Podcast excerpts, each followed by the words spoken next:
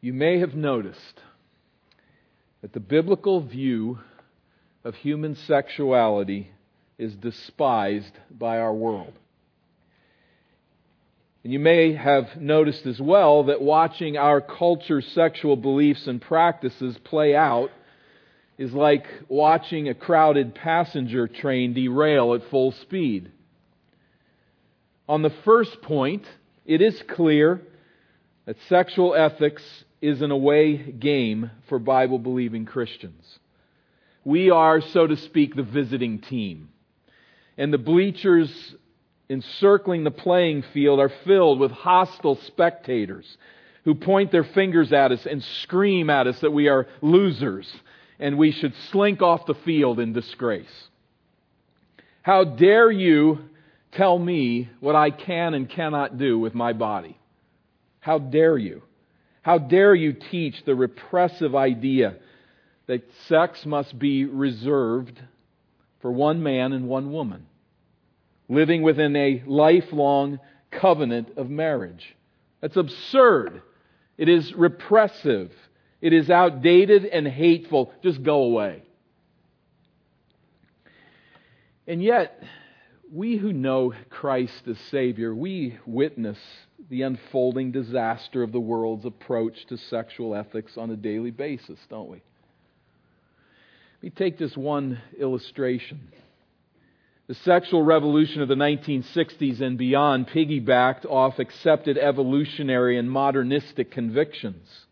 What were those convictions? There's a, a deep philosophy that was written about for decades and was embraced by many, and that is that the human body is little more than a slab of meat. We are biological machines with sexual needs. That is all. There is no creator. There is no lawgiver. The fittest survive. Do what comes naturally. That was the mantra. And a generation of young men ordered their lives to these ideas. Surviving as the fittest, they found pleasure in free sex wherever they could find it. And then they grew older. And then they became important people. And one day, the Me Too movement crushed them like a sudden rock slide on a hiking trail. Turns out that sexual promiscuity actually hurts a lot of women. Who knew that? Men who followed the world's playbook suddenly found that all the rules had changed. And before they knew what hit them, the world was screaming at them, Away with you, you miserable, lecherous, misogynistic animals. Get out of here. Well, it's just one glimpse at the messy carnage. We could go on and on all day. So we talked about sexual disease and divorce, the tsunami like health crisis of pornography, abortion, the legalized murder of unborn human beings who are not guaranteed the status of personhood, recognized to be human, but not persons. Why? Their mothers must be free to get pregnant without giving birth, lest we saddle them with a problem men don't have.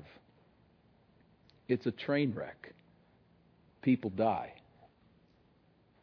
We watch in horror as people neuter themselves, allowing doctors to mutilate their bodies and subject them to hormonal treatments that assault their bodies. We watch in horror as news reports disclose systemic sexual abuse of over 1,000 identifiable victims by celibate clergy who were protected from prosecution by their superiors for seven decades in Pennsylvania. We watch this train wreck in horror. While the world preaches sexual liberation and rages against the Bible's repressive insistence on monogamous heterosexual marriage as the only legitimate theater for, for sexuality.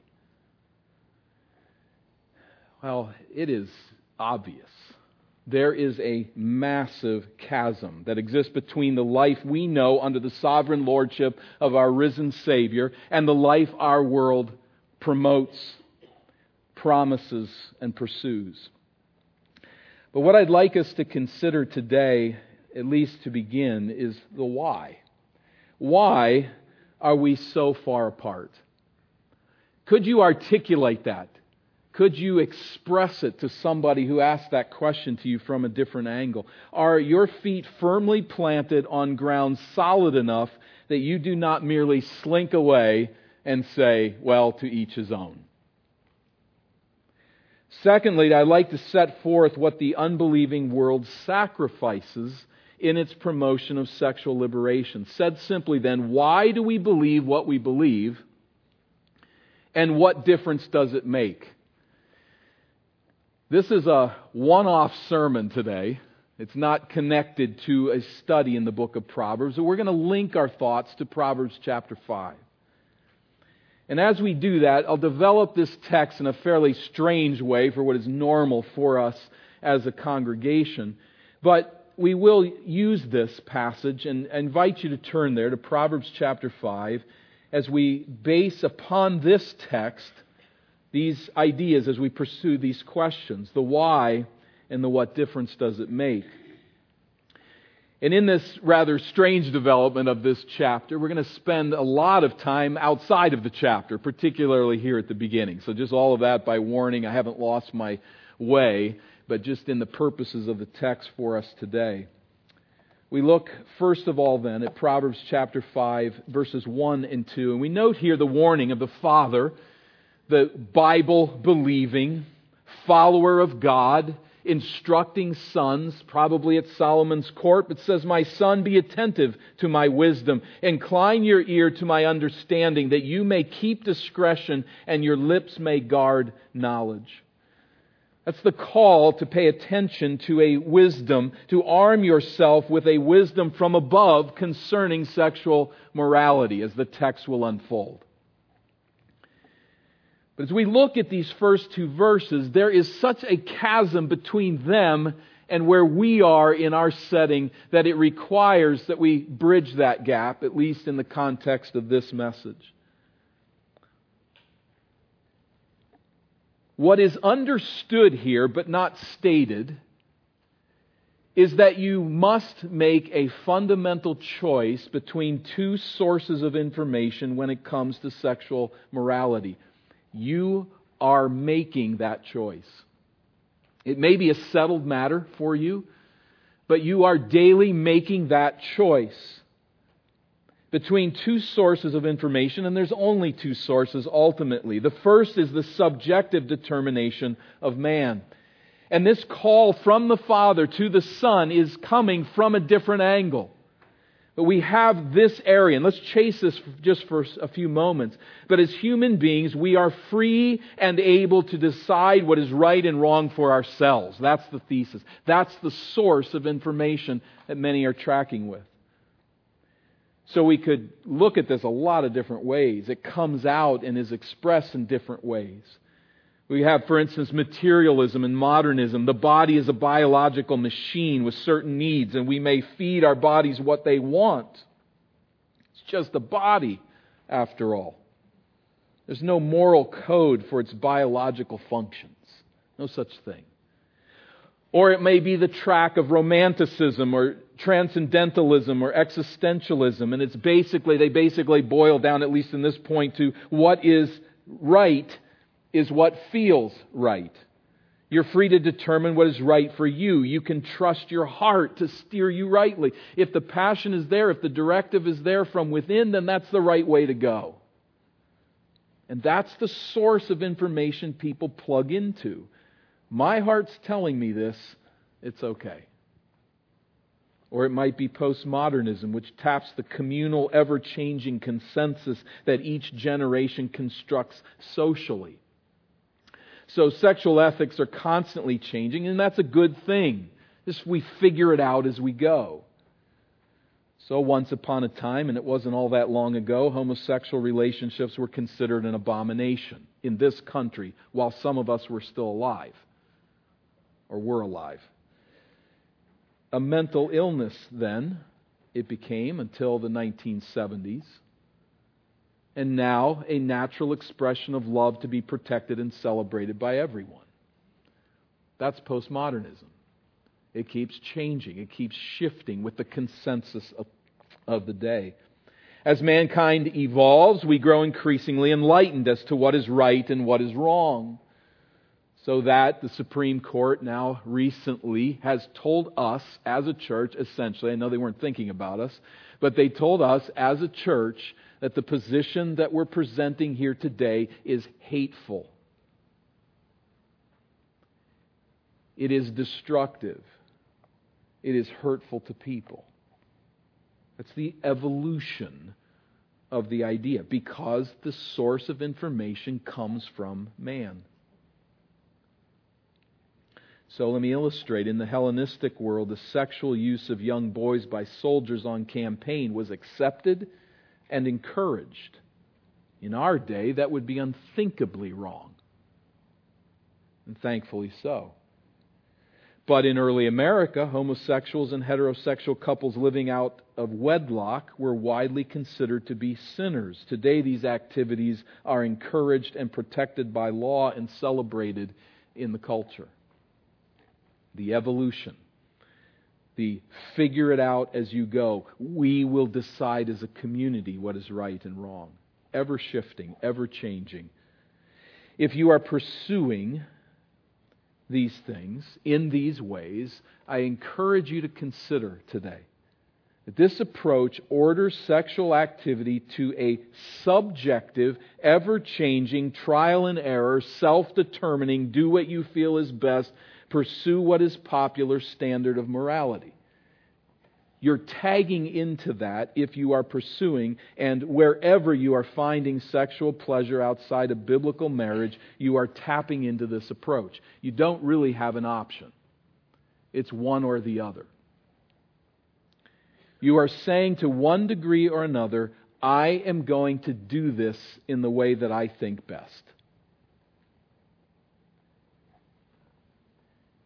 It's a dangerous path but at least it is wise to face it. There are others, then, who are fighting it and fighting for purity, and that's another matter altogether. But what are you tapping into? The only other alternative is the objective revelation of God. You're either going to subjectively tap into what is consensus or what you feel on some level, what comes from man, or we're going to tap into the objective revelation of God. And that is what Proverbs 5, 1 and 2 is assuming. That there is a wisdom from above, that there is a wisdom from externally, external to us, that comes to us and must be heeded. That there is a standard that is unchanging. All of that is assumed here. Morality is objectively revealed by God to His children for His glory and for their eternal joy. So the God who created us loves us enough to explain to us what is right and what is wrong and how we are to get along in the world He designed for our pleasure. And the world is going to swing this way and swing that way over time and centuries and nations. It will continue to change, but God's Word remains the same. It is a straight line that never alters. This truth from above, truth from outside of us, is always rooted in two realities. Think on this. The first reality is the unchanging character of our Father. And the second re- reality is the creative design of God, our Creator. So it is the character of God and His creative design that is the straight line that never alters. We root then the instruction in Proverbs 5 back to the creative account in Genesis chapter 1 may remember these words or turn to the first chapter of Genesis to remember these important words. In the beginning, God created the heavens and the earth. And in verse 31 of that chapter, after the account of creation is sketched out in chapter 1 before the filling out in chapter 2, we read, And God saw everything that He had made, and behold, it was very good. And there was evening, and there was morning the sixth day. It was very good what God had made. The intricate design, the stunning beauty, the utter immensity that we witness in nature announces a creator. It announces a designer as it all holds together. And the Bible reveals in the first verse what our eyes witness that God created the universe out of nothing. Now, before there was any sin in God's perfect world, He issued His law to Adam and Eve in chapter 2. And He did this not as a corrective to their sin, there was none, but as a reflection of His character, of who God is and how He relates to His creatures. It's a perfect world, and God says, don't do this. It's a perfect world, and He says, do this. This law of God reflects at every turn His character. It is who God is, how He relates to His creatures that He is revealing in His law. And every law of God reflects that character. Nothing He commands us to do or not to do is ever arbitrary. It flows from His being. Now, some of His commands may have a short shelf life such as the commands concerning animal sacrifice. But every command of God flows from His holy and perfect character, which He longs to communicate to us for our joy. But even more to the point at hand, God's law always conforms to the design of God, our Creator. Chapter 1 of Genesis, verse 27. So God created man in his own image. In the image of God, he created him, male and female. He created them. And God blessed them, and God said to them, Be fruitful and multiply and fill the earth and subdue it and have dominion over the earth. Let me ask, as we think on this, God, the perfect designer and creator, makes Adam and Eve a man and a woman. What made Eve a woman? What made her a woman? Did she have no head? Did she have three eyes, four legs, a tail? How did you know she was a woman?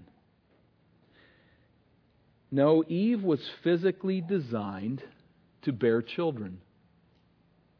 What made Adam a man? He was physically designed to father children. Adam could not carry a baby in his womb, only Eve could do that. Adam was designed to continue his work unaltered throughout the entire gestation of their children. So Adam was built to protect Eve in some sense, to provide for her in a way that she could not equally relate to him in exactly that way. Eve was designed to nurture their child in her womb, to give birth to that child, and to feed the child with milk from her breast. That's what made her a woman. That's what made her Eve in distinction from Adam. She was, by her very nature, then, a nurturer of life. He was, by nature, a provider, a protector, an initiator. And this relationship was to come together in beauty. It was God's design. I want to talk specifically here for a moment to those of you who live with your parents. Teenagers, young people, hear me. Take this in. I'm talking to you specifically as I talk to all of us. Just not as interested in people who are married, husband and wife. They've got some things figured out. But let's talk about this. God designed your body to be either a father or a mother. That is not something you choose. It's not something that your parents choose. It is God's gift to you his gift just the way you are. Now, that does not mean that you will necessarily become a father or a mother someday. God may not want that for you. That may not be His design for your life. Jesus never became a father, but He was equipped to be one. And in a broken world, your body may not even allow you to be a father to father a child or to bear a child. And that's okay if that is part of a broken world. And it's hard But that's all right. That's not your wrong. But God made your body a certain way, and that is His kindness to you, and it is His kindness to the rest of the world. So, to all of us, then, men, the creative account indicates that we are to move into the world in a fatherly way. Women, you are designed to move into the world in a motherly way. It will be very similar, there will be much crossover, and yet it will be dissimilar. And that is good. That is God's design and His purpose for us. We are to celebrate our distinctiveness and to serve others as a man or as a woman, as God made us in the womb and at our birth. In Genesis chapter 2, then, in verse 20, the man gave names to all the livestock of the birds of the heavens and every beast of the field. But for Adam there was not found a helper fit for him. And so the Lord God caused a deep sleep to fall upon the man while he slept. He took one of his ribs and closed up its place with flesh, and the rib that the Lord God had taken from the man he made into a woman and brought her to the man. Then the man said, This at last is bone of my bones and flesh of my flesh. She shall be called woman because she was taken out of man. Therefore, a man shall leave his father and mother and hold fast. He will cling to, he will be glued to, united to his wife, and they will become one flesh. And the man and his wife were both naked and were not ashamed. Every command that God issues concerning sexuality is rooted in his purposeful design of Adam and Eve. Verse 20 Eve was created to complete Adam. She is different from him and is designed to work in cooperation with Adam as a steward of the earth. Verses 21 through 23 Adam and Eve are the same flesh and blood. There is a corresponding distinctiveness and a likeness that they find in one another. Verses 24 and 25 there is a relationship of deeply rooted intimacy that is intended here as man and woman in this one flesh naked relationship, an intimacy that runs deep. They are naked and without shame. Nancy Pearcey, in her book, quotes Anglican theologian Oliver O'Donovan, who writes it so simply and says it well. He writes, To have a male body is to have a body structurally ordered to loving union with a female body and vice versa. It's that simple. But let's think on it for a moment again. God lovingly, purposefully designed our bodies to function one way sexually. He defined that function to operate with the corresponding sex in a relationship of intimacy and depth. So at conception, we were fashioned according to God's design to cry and crawl and toddle and walk into life as a potential father or mother. So one who says my body's design does not match the sexual orientation of my heart is dishonoring both the Creator and dishonoring his or her body. God's good gift for all of us is to integrate our inner being with our body, which God created good. And Pearcey, in her book, brings this out.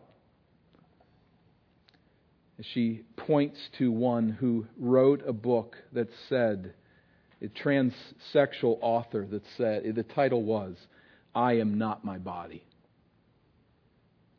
I am not my body. That is me, who I am, inside is one thing. My body on the outside is another. What that is saying is my body is trash. Inside female, a perspective that overwhelms the outside and the body parts that God designed. That is a twisted spot that people get into only when they listen to what? When they listen to the subjective, self determining, ever shifting information that man determines in self alienating rejection of the Creator's biologically intended design. for what is good. So, you with me? Look in the mirror. Look in the mirror without clothes sometime. And know that what you see there is beautiful. It is God's gift. It is good. Now, it may have been more beautiful once upon a time. the fall may have left your body indeed scarred and broken. Sadly, that is the experience. And as a young, healthy person, you may look in the mirror and not like all that you see. But get this God designed you from conception. Sin has twisted your body, Christian, undoubtedly, but one day, let's think on it, your physical body as a man, as a woman, will be resurrected. It will be glorified, and you will look stunningly good for all eternity. Everything you don't like when you look in that mirror will be fixed. Know this and live with this hope a hope in the resurrection of the body. Don't go on the sideline down that dualistic trail where people sometimes say, well, this loved one's died and left behind the earth suit, escaped the weak body. Well, they have, in a sense, but that body will be resurrected. We are body and spirit. God giving us and designing what we are and wanting us to integrate the inner with the outer for all of our lives. Know this and know that resurrection is in your future. Both of these sources cannot be right. This young man is either going to, back to Proverbs 5, listen to what his father says He's going to listen to a message that's external, that comes from the Creator and the Designer. He's going to align his life with that, or he's going to go his own direction. Now, this passage obviously just tracks down one direction. We seem in this culture to have 45 to deal with all at once. But in this setting, at this time, temptation comes from outside, from usually in that setting, a married woman pursuing a young man. And so we ask then, as we move through this, what is sacrificed if we venture out on our own against God's revealed will? That's a question we'll just let hover in the air. Why are we so far apart from the world? Answer Sexual ethics are coming out of the heart of man or they're coming out of the revealed Word of God. Those two are massively different sources. But letting this second question hover, what is lost when we turn away from God's revelation? There is an encouragement here, first of all, in verses 3 to 14, to arm ourselves with the knowledge that sexual immorality dries up the vitality of life. Sexual immorality dries up the vitality of life. Verse 3 For the lips of a forbidden woman drip honey, and her speech is smoother than oil, but in the end she is bitter as wormwood, sharp as a two edged sword. Her feet go down to death, her steps follow the path to Sheol, to the grave. She does not ponder the path of life, her ways wander, and she does not know it. So, verses 1 through 3, there are many sources of temptation to stray beyond the parameters for sex that God ordains. And these sources are genuinely tempting. In this particular instance, the adulteress's speech oozes with sweet delight. Her words mesmerize and have the power to melt resistance. This is no moralistic approach. This is, this is tempting. Know this. Understand this. Verses 4 through 6, the father faithfully then warns his son, Go into her lair and you will not escape unharmed. Break out of God's defined boundaries and you will suffer. Such an illicit relationship will drag you down. She may not even have any idea what she's doing, but you need to know what you're doing. Don't ruin your life, is the counsel. Verses 7 through 8, it is as if this sexual temptation is like a whirlpool on a river. Stay clear of it. Run away from it. Paddle away from it, in the analogy. But run away from it, such as Joseph did with Potiphar's wife. There are certain situations you need to escape. Verse 7 And now, O son, listen to me. Do not depart from the words of my mouth. You see it there again, the external counsel. Verse 7 Keep your way far from her, from her and do not go near the door of her house. Escape her. She's like that whirlpool drawing you in. Run. Verse 9, lest you give your honor to others. Here's the result of not heeding the counsel. Lest you give your honor to others and your years to the merciless. Lest strangers take their fill of your strength and your labors go to the house of a foreigner. And at the end of your life, you groan when your flesh and your body are consumed. It will sap your life. There is pleasure in it, there is attraction in it. To get outside of God's parameters is always tempting, but it will dry you up. Sexual sin will drain the life away from you in the end. Verse 12.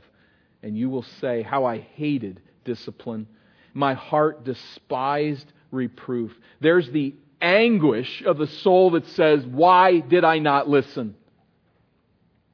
Why did I allow myself to get drug into this? I did not, verse 13, listen to the voice of my teachers or incline my ear to my instructors. I'm at the brink of utter ruin in the assembly and the congregation. Listen, son, there's a word outside there's an external word from the Creator, and He calls to you and warns you and says, Don't go down that road. Your life will be drained away. It might be slowly, but it will be surely. There will be payday someday. The only way out for any of us is to be armed with this knowledge to avoid this sin, and when we trip, to repent and return. That's it. Thirdly, then, arm yourself with the knowledge that sexual morality yields the exquisite delights of intimacy. Immorality dries up the vitality of life. In comparison, we need to know and be armed with the truth that sexual morality yields the exquisite delights of intimacy an intimacy that God designs and can only be found in His way. And so the call here, the moral imperative, verse 15, is to drink water from your own cistern, flowing water from your own well. It's flowery speech, but there was a well in town, in the village. And everybody would go to that public well, but you might at your small place have a cistern that collected rainwater, or maybe even a little well that was yours and it was private. He uses that as an analogy to pursue a one flesh, naked relationship between husband and wife that is yours alone. It's your well, no one else's. The rationale for this to drink water from that well. Verse 16 Should your springs be scattered abroad, streams of water in the streets, let them be yours alone and not the strangers with you. Some debate as to the interpretation of this, whether it's referring to children, but at least why let sexual escapades mark you, where you are running around everywhere like a, like a dog off a leash? Sex is designed by God for marriage. Keep it in that realm. There is an intimacy, there is a beauty that is there that cannot be found elsewhere. And the encouragement, verse 18 let your fountain be blessed. Let God smile upon this relationship, is the idea. Let your fountain be blessed and rejoice in the wife of your youth a lovely deer, a graceful doe. Let her breasts fill you at all times with delight. Be intoxicated always in her love. Why should you be intoxicated, my son, with a forbidden woman and embrace the bosom of an adulteress? Why would you give up this intimacy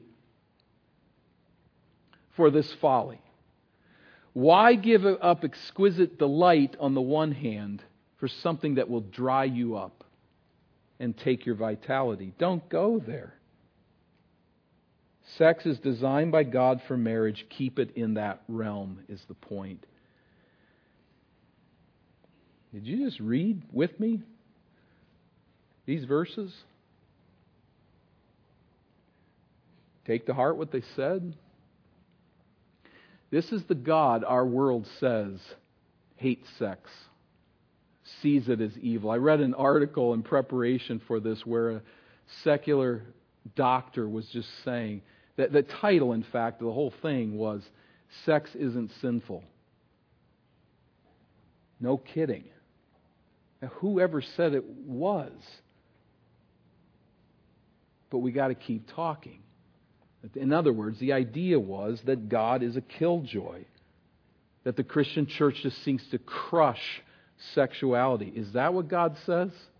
Let her be a loving doe, a graceful doe. Let her breast fill you at all times with delight and be intoxicated always with her love. That's the voice of God. We know our God better than that. But what he also knows in this encouragement in verses 18 through 20 is that there is danger in getting outside of God's plan. But I think we should note and emphasize that the emphasis here falls on pleasure. And not, interestingly enough, even in this spot, upon procreation. Now, there's no question what procreation means in God's design and the goodness of it. But that's not the point here. The world accuses uh, us of wanting to stifle pleasure, being killjoys with respect to sex, but let it be clear that God's agenda is for a married couple to be intoxicated with one another in a way that could not possibly be pure with anyone else involved.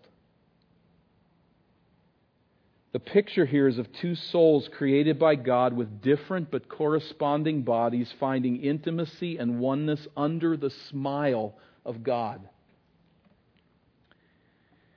In the spirit of Genesis 2, what we have here at the end of chapter 5 in Proverbs is united, one flesh, naked without shame we find here two souls that are entirely uncovered. No one else can see me this way. No one. No one but this one, just this love of my life who is wholly devoted to me for the rest of our lives together on earth. This one. This is nakedness that will not be betrayed. This is nakedness that cannot be shared with others. It cannot be broken off. It cannot be dismissed. It cannot be despised ever for as long as we both shall live. This is God's design and gift. This is no sexual relationship as an end in itself or some merely biological function stripped of emotion and relational attachment. This is complete vulnerability of soul and body and joyful expression. It's not a relationship created by the sex. It is sex as an expression of a deep relationship under the smile and grace of God.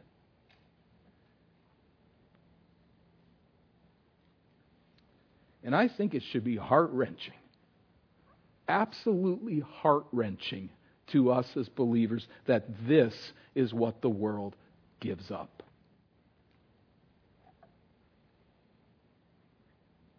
This is what those who pursue immoral sexual pleasure sacrifice. This is the drying up and the sucking away of vitality that comes when we trash the design of God and say, I'll do it my way. Christian, remember this. The world that screams at us long ago gave up any chance of such intimacy. Don't be knocked off your game. And don't listen to what they say about our God. They don't know what they're talking about. The final war- warning really kind of dovetails with the first two verses of the chapter. For a man's ways, verse 21, are before the eyes of the Lord, and he ponders all his paths. So take the right one. God sees everything. No one else may, but He does. And He ponders. That is, God contemplates if we are conforming to His purposes or not. Verse 22 The iniquities of the wicked ensnare him, and he's held fast in the cords of his sin. A reprisal of that first section of Proverbs 5. He dies for lack of discipline, and because of his great folly, he is led astray. And so the warning is sounded again. Sin is its own traps. The trap is not getting caught. The sin itself is the trap. And the death here, I think, in verse 23 is not physical death necessarily, but parallel to going astray. The path of wandering from God is the path of death. It sucks away the vitality of life. These are, I mean, this is a conversation that's not particularly easy to have. It is a private matter in many respects, and yet we must recognize in our culture, in our setting, that this is a magnetic problem. It is constantly drawing God's people away to see God as the giver of the best gift as evil or as not there. And his followers who enjoy this gift to be seen as those who just want to repress others. And I realize as well in the response to these words that, that we come at it from many different angles. There are those that are here facing discouragement in the, in the face of these words. There are those here who are wishful, maybe those who are struggling with sin and feel guilty. Maybe those who are confused and don't know if there's any, ever any such future for them. And on and on it goes. But for all of us, this is what I want to bring us to face again. There is a decision to align ourselves with God's gracious plan or to go our own way. That Y in the road must be taken. The rest of your life, conforming your life to the Creator's design and His good gift of sexuality, or saying, I'll get it where I want it my way. You've got to choose. You're going to go down one path or the other, and it will very much affect the way you live everyday life. And I plead with you come to your Creator and live. Come to His way, follow His path those caught in a web of sexual temptation and sin, this message can take on a whole nother hue. For some, perhaps, it's just a wake up call to be reminded and a call to you to repent and to seek accountability. That here today, under the ministry of the Word, the Spirit of God is working in your heart to say, change is necessary. I need a Christian brother or sister. I need to confess sin. I need to get things on track. I need to end a relationship. I need to end a practice. We need each other to this end, and that might be what this is. But if that is the case, in particular to, to those who are discouraged, to those who might say, in light of these thoughts, I fall short, I cannot recover, know this, and don't forget it, that God's forgiveness and grace in our brokenness is real. It's real grace. Do not despair. Run to Christ. He will embrace you. He will keep you. It may involve making amends. It may involve seeking forgiveness. It may mean changing patterns of your life or any number of other excruciatingly hard responses. But God loves you. God forgives sin. He calls you to Himself and He says, I want you. I want you. Come to me. Embrace God's forgiveness through repentance, and you may be surprised again by God's soul refreshing grace. He loves you. Love Him. Come to Him in your brokenness. There are those without a mate, those who are single, those who are widows, those who are widowers among us. And this hits us a different way. It hits you uniquely. In fact, verse 15 for a single individual can be a, a, word of absolute discouragement. I want to drink water from my own cistern, but I don't have it available. I can't reach it. I think it would be important to fight that feeling. I don't think it's wrong to face it and to recognize that there's something good that's missing. If you have an arm amputated, you're going to know it's missing, and it's right to miss it. But it's not right to turn that into the whole focus. Remember that Jesus, speaking of salvation in his name, said, In the one that I come to save, there will be rivers of delight that will flow from his inner being. There is a delight in God that matches no other. We want to come to that delight. We want to emphasize that delight. I encourage you, be challenging your mind to think in discipline of the fulfillment that Christ is to your soul. There is a delight there, there is an intimacy there that cannot be matched by sexual activity, even of the best sort. The joys of fidelity are found in full measure in Christ, not in a marital relationship. Keep coming back there in belief and trust in God. He loves you just as He loves any married couple that enjoys His gift of sexuality. He loves you. Walk with Him, know Him, come to Him. And as we think of it as a community, we are facing an away game here. We need to recognize that sex is not life's greatest pleasure. It's not worth every risk. Knowing Jesus is. Obeying God and serving His cause and pointing others to Christ is. As you hear the world scoff at virginity or biblical celibacy or sexual morality. Remember that the Holy Spirit lives in you, empowers obedience to the Word that the world cannot understand, and satisfies your soul in a way that this world has never experienced. So when they're screaming their position, no, we have something they don't have. We have the very Spirit of God living within us. There is a joy and a satisfaction that is there. This is no easy calling. But when to take up your cross and follow me ever strike you as easy? On the other hand, let's not forget that Jesus' yoke is easy. In other words, if you think sexual fidelity is hard, try sexual immorality. That's a lot harder. There is, at the end of the day, is there not, a radical transformation that is necessary.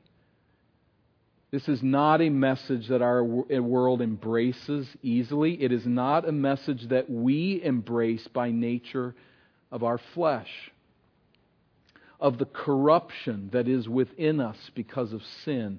But this is, by the grace of God, the message of salvation in Jesus. He really does transform us, and He transforms desires. Take a step forward.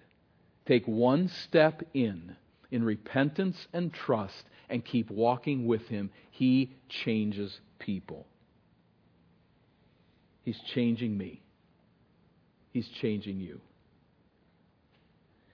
All of this hinges on the salvation that Christ has given because he, in fact, has dealt with and crushed the root of sin through his death in the place of sinners, to pay the penalty and the cost of our sin, to suffer all that we should suffer for our sexual sins and a million others. Christ has paid that cost. And by paying that cost, by dying in our place, by rising from the dead to defeat death and to make sure that our ugly bodies are beautiful through all eternity. In that resurrection hope, we move forward and trust in Him. It's a sanctification project. It's a picking up of our cross and following Him. It's a putting on of the yoke of Jesus. And all of that is good, good, good. It's very good. We need each other. We need His Word in this sanctification project. And by His grace, this time that we've spent together here today and our time of worship is part of that sanctification. To wean us off of the idols of our hearts and this culture, and to feed us on the ever satisfying pleasure of knowing God in Christ indwelt by His Spirit. That salvation status, that belonging to God as His child, is offered to sinners. Not to those who can fix themselves, but to those who are broken and admit it. He will forgive. Come to Him and follow His path. There is an intimacy between a man and a woman under God's design that cannot be matched by this world. And that intimacy is simply a reflection of the intimacy that we can have eternally with God. Do not chase foolish idols and bypass that intimacy forever. That is no exchange. And I call you, come to Christ today. Come to that intimate satisfaction. Let's pray. Lord, I don't know entirely what you desire to do with these words today, with the sounding forth of what your word has revealed and the application that we strive to do faithfully to that text. But I pray that you do a great work in me, in us, that we would pursue an intimacy with you that is deep and lasting and eternal. And I pray that that intimacy, that oneness, that union would overshadow and infuse and uphold and found everything that we do in this life, every pleasure that we seek. This is not a sermon merely about sexuality. You know, this is a sermon about how we relate to you. I pray that we'd not lose that point. I pray for those struggling with sin, for those struggling with loneliness, those struggling with discouragement. May we find hope in the death and resurrection of our Savior, and may we come and heed your call to oneness with you. May our souls someday, someday revel in the nakedness of a glorified, transformed body that lives without sin in your presence on this renewed earth forever. Bring that resurrection day. Bring that transformation in your time. And until then, may we journey on as pilgrims, trusting your word, not our own, and knowing an intimacy with you that our world cannot find. And for those who know not that intimacy, maybe even because they have chased the idols of this world sexually, I pray that you'd bring them to the feet of Christ today to receive forgiveness and grace. Break through the hard heart, soften it, bring light to the blind eyes. And may we rejoice in the salvation that we have in you. Through Jesus we pray.